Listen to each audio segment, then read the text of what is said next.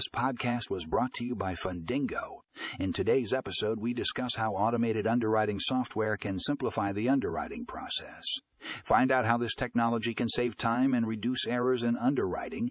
Click here to read the full article and find more information in the show notes.